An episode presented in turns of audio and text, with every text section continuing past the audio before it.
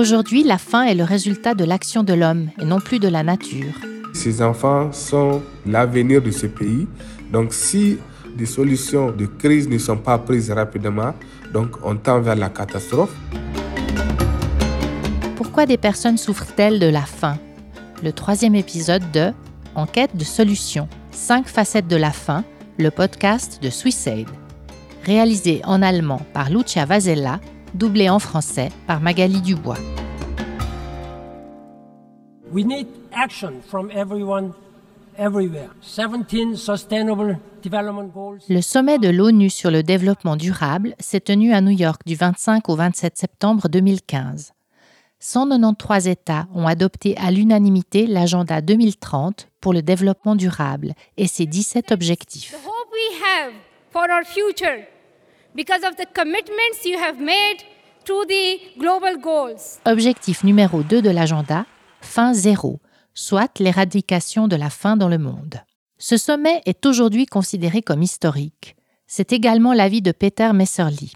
Il est professeur de développement durable à l'Université de Berne et directeur de la Wyss Academy for Nature. Dass man überhaupt ein Ziel hat, das da heißt kein Hunger, das ist etwas unglaublich Kostbares, was fast nur im zweitausendfünfzehn gemeinsam mit dem Pariser Klimaabkommen möglich war, dass sich nämlich die Weltgesellschaft auf gemeinsame Werte und damit Ziele geeinigt hat. Das wäre vielleicht im Jahr zwanzig dreiundzwanzig nicht mehr möglich. Se fixer un objectif comme l'éradication de la faim est extrêmement précieux, affirme Peter Messerli. En deux mille vingt-trois, il ne serait peut-être plus possible d'obtenir un tel accord. En deux mille vingt-trois, nous sommes à mi-chemin de la mise en œuvre des objectifs de développement durable. Mais l'objectif numéro deux, faim zéro, n'est de loin pas atteint. Le nombre de personnes souffrant de la faim est plus élevé aujourd'hui qu'en deux mille quinze. Comment expliquer cela ? Et quel est le rapport avec nous, en Suisse ? Dans cet épisode, nous allons tenter de répondre à ces questions. Pour ce faire, nous avons recueilli des témoignages provenant d'une région particulièrement affectée par la faim, le Niger, en Afrique de l'Ouest.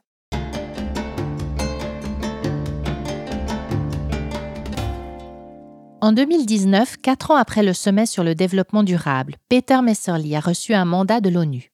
Avec un groupe de scientifiques, il avait pour mission de rédiger un rapport sur la manière de mettre en œuvre l'agenda deux mille trente d'un point de vue scientifique.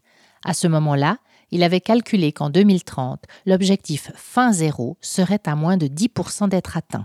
Und wir wurden jetzt des Besseren belehrt. Da waren, damals waren es gesamt etwa sechshundertvierzig Millionen Menschen, die hungern, und heute sind es jetzt wieder achthundertdreißig Millionen, fast achthundertdreißig Millionen, die direkt vom Hunger betroffen sind. Also es, wir sind in einem Trend, der eigentlich in die falsche Richtung weist, und das ist doch sehr alarmierend. Mais le groupe de recherche s'était trompé. Alors qu'en deux mille dix-neuf, six cent quarante millions de personnes étaient touchées par la faim, elles sont aujourd'hui à nouveau près de huit cent trente millions. Nous nous dirigeons dans la mauvaise direction et c'est très alarmant, souligne Peter Messerli. Même en tenant compte de la croissance démographique, la faim augmente. Si nous y ajoutons les personnes qui souffrent de malnutrition, nous pouvons affirmer que près d'un tiers de l'humanité souffre soit de la faim, soit de malnutrition. Plusieurs facteurs ont contribué à cette augmentation. La pandémie de covid dix-neuf a interrompu les chaînes d'approvisionnement. Les conflits armés, dont la guerre en Ukraine, ont bloqué le ravitaillement en blé. De nombreux facteurs structurels sont aussi sous-jacents dans le système alimentaire. Le monopole de distribution, les monocultures, le dérèglement climatique ou la perte de la biodiversité en font partie. Nous reviendrons plus en détail sur certains de ces facteurs, mais avant, nous vous proposons d'examiner de plus près l'état actuel ou une photographie de la situation actuelle de la faim. Nous vous invitons au cœur du Sahel, au Niger, dans l'Afrique de l'Ouest. Mahamane Rabilou Abdou y vit et y dirige le bureau de coordination SwissAid Niger. Il gère des projets dont le but est de sortir des personnes de la famine. En cette année deux mille vingt-trois, quatre virgule cinq millions de personnes se trouvent dans une situation précaire au Niger. Elles représentent près d'un cinquième de la population du pays. Mahamane Rabilou Abdou nous décrit la situation sur place telle qu'elle était au printemps deux mille vingt-deux. La guerre en Ukraine venait de débuter et la farine de blé avait déjà commencé à se faire rare. Et cela a amené comme conséquence une euh, cherté de la baguette du pain qui passait de cent cinquante francs à, à, à presque deux cents francs dans certaines zones, à deux cent cinquante francs, une augmentation donc allant de soixante-dix à quatre-vingts pour cent. Et en plus de cela, certaines boulangeries étaient en train d'envisager la fermeture, parce que même avec cela, il y a des emplois qui sont perdus, des quantités de pain maintenant qui, qui sont moins grandes, qui ont perdu toute leur substance, pour les boulangeries qui arrivent à survivre. Donc, on était dans une situation quasiment de crise de pain au Niger, parce que eh, avant la crise, le Niger importait la farine de blé à hauteur de quarante milliards de francs C F A. À cela s'est ajouté un élément. Faute de pluie, les récoltes du pays ont été catastrophiques en deux mille vingt-deux. L'aide d'urgence de SwissAid sur place a permis la distribution de colis alimentaires et de semences à environ cinq mille cinq cents ménages. Les colis que SwissAid a distribués contenaient notamment des semences de plantes à croissance rapide, comme l'amarante et le moringa. Zalika Tairou a bénéficié de ces colis. Elle raconte qu'avant cette distribution, elle n'avait plus de quoi nourrir correctement ses enfants. Le moringa récolté lui permet désormais de préparer des repas pour toute sa famille. De plus, elle a pu vendre une partie de sa récolte pour acheter de la viande, de volaille et des vêtements. Les boulangers ont aussi appris à fabriquer du pain à partir de farine de mil produite localement. Le pain à base de mil est encore plus nutritif que le pain à base de blé. Il est davantage demandé, et ce, dans de nombreuses régions du pays. Ces projets se réalisent à court terme. Cependant, Mahamane Rabilou Abdou travaille avec la population locale sur des projets agricoles à plus long terme. Les sols de plus en plus secs demandent une adaptation des méthodes agricoles. SwissAid finance le forage de puits plus profonds et contribue à la création de banques de semences. Les paysannes et les paysans de modestes parcelles reçoivent des variétés de semences résistantes et adaptées aux réalités locales. Un réseau se crée également entre les agriculteurs et leur permet de partager leurs expériences. Ces banques de semences leur permettent de diversifier leur culture. Aujourd'hui, grâce à la foire des semences, ils ont pu avoir d'autres types de semences et pour la première fois, et ces communautés sont en train de faire de la culture de la pomme de terre, que avant pour eux, la pomme de terre est un aliment réservé aux citadins. Dans la région du Sahel, la faim est une réalité depuis des siècles. Le climat et la pauvreté des sols en sont les raisons. Traditionnellement, la population cherchait d'autres sources de revenus pendant les années maigres, avant de revenir pour de nouvelles récoltes. Le dérèglement climatique, les rapports de dépendance au niveau mondial et les conflits armés ont en grande partie mené à l'échec ces stratégies d'adaptation. Les enfants sont, comme souvent, particulièrement exposés aux risques. Donc, on a des enfants non seulement malnutris, mais aussi eh, qui ne partent pas à l'école. Donc, ça, c'est une inquiétude pour nous, pas sur le long terme, mais dès le court terme. Ces enfants sont l'avenir de ce pays. Donc, si des solutions de crise ne sont pas prises rapidement, donc on tend vers la catastrophe, on tend vers la débauche des enfants. Et ce sont des situations similaires qui font que des enfants sont enrôlés dans l'insécurité, dans le terrorisme. Donc, euh, vraiment, c'est un cri de cœur que je lance pour qu'il y ait en tout cas cette considération de cette tranche de population vulnérable.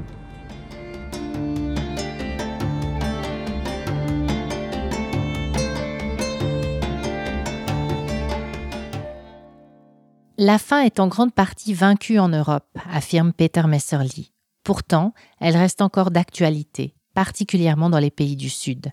La faute à notre système alimentaire. Hunger ist eigentlich das Symptom, dass im Ernährungssystem etwas nicht gut läuft. Und das Ernährungssystem ist eigentlich die Frage, wie wir als Menschen mit der Natur in Verbindung treten, um unsere Nahrung zu produzieren. Peter Messerli décrit la faim comme étant un symptôme d'un dysfonctionnement de notre système alimentaire. La question est de savoir comment, en tant qu'individu, nous nous connectons à la nature pour produire notre alimentation. Le système alimentaire est composé de la sorte. Il y a la production, le commerce, la distribution et la consommation des denrées alimentaires. Il comprend également des règles du jeu que nous lui fixons. Et ce système a évolué au fil des siècles. Aujourd'hui, nous produisons beaucoup plus. Pour produire les denrées consommées il y a soixante-dix ans, nous aurions uniquement besoin d'un tiers de la surface utilisée aujourd'hui. Certes, la production est devenue plus efficiente, mais elle a aussi fragilisé le système. Mit den Naturerreichnis könnten wir eigentlich sehr gut umgehen. Heute sind die Probleme eher eben im Krieg, in Konflikten, in Handelshemmnissen und so weiter. Dort, das sind die Faktoren, die heute durchschlagen. Und man kann eigentlich sagen, Hunger ist heute menschengemacht und nicht mehr naturgemacht. Les phénomènes naturels pourraient être bien gérés aujourd'hui. Ce sont en effet la guerre, les conflits, les entraves au commerce qui créent la faim. On pourrait dire que la faim n'est plus due à la nature, c'est l'homme qui crée la faim, affirme Peter Messerli. À ce propos, voici quelques faits et chiffres. Les trois quarts de la surface agricole sont utilisés pour la production animale.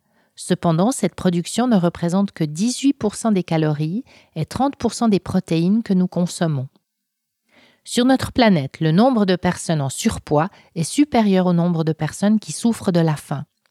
De plus, dix pour cent des personnes les plus riches consomment trois fois plus de calories que celles consommées par les dix pour cent des personnes les plus pauvres. Nous qui vivons dans le Nord, décidons des denrées alimentaires qui sont produites.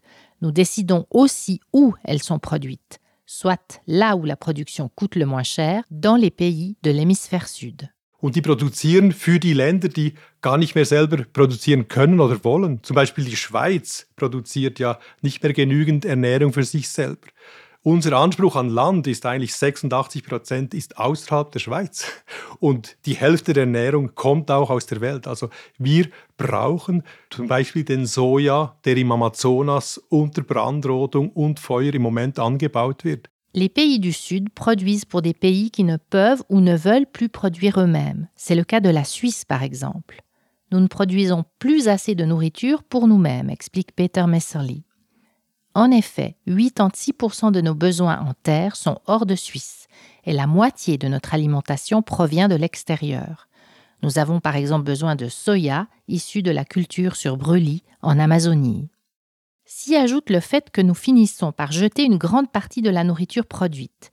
C'est ce que l'on appelle le gaspillage alimentaire. Selon une étude de l'École polytechnique fédérale de Zurich, environ un tiers de la nourriture se perd entre le champ et l'assiette. La production alimentaire est un système mondialisé et monopolistique. Les dix plus grandes entreprises fournissent environ quatre-vingt-dix pour cent de la nourriture sur la planète. Leur objectif est de maximiser leurs profits.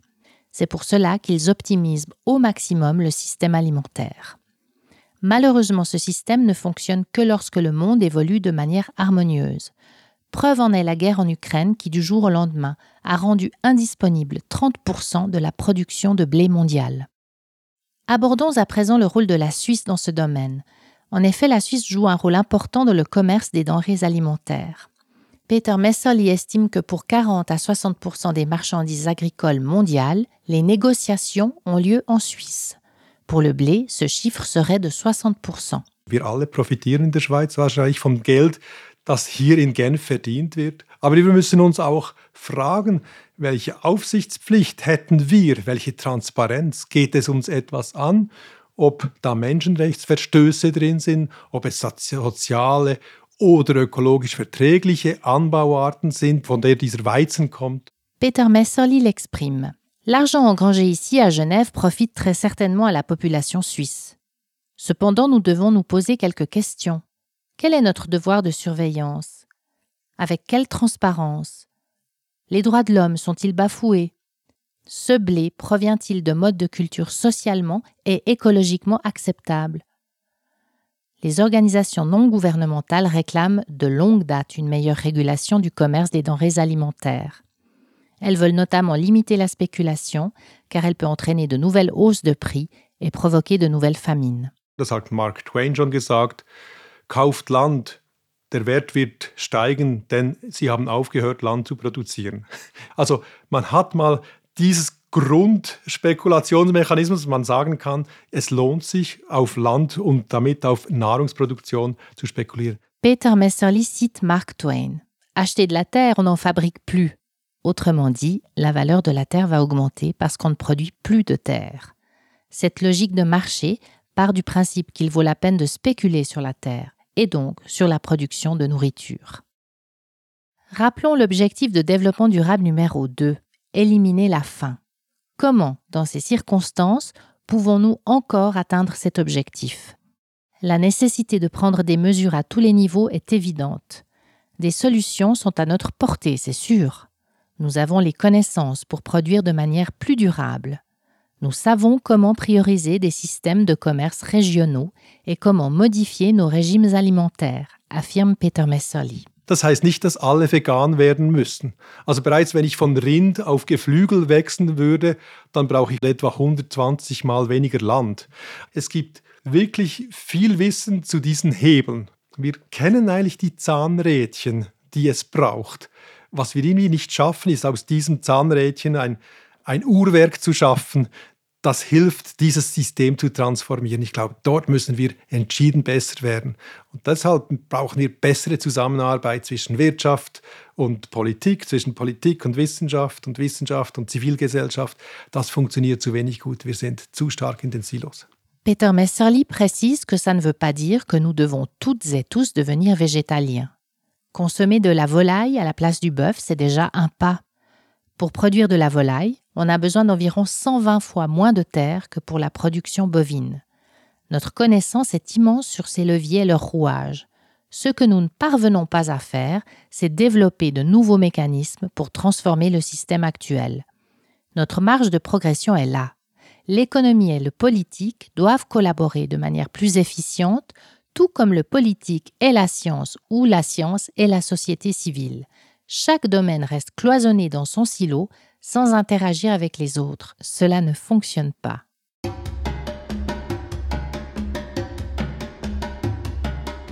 La faim dans le monde doit être éradiquée.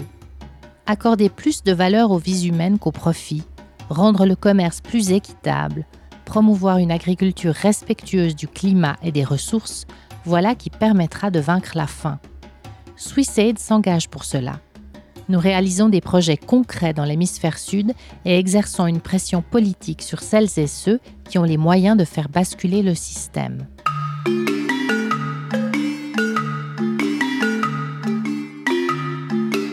Vous avez écouté « Pourquoi des personnes souffrent-elles de la faim ?»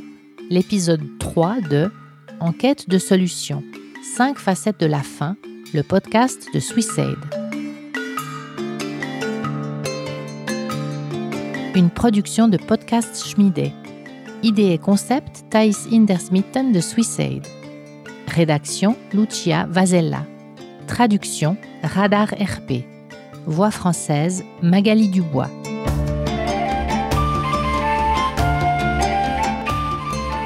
Dans le prochain épisode, nous poursuivrons sur le thème de l'alimentation et nous nous pencherons plus précisément sur la manière dont le changement climatique aggrave la faim.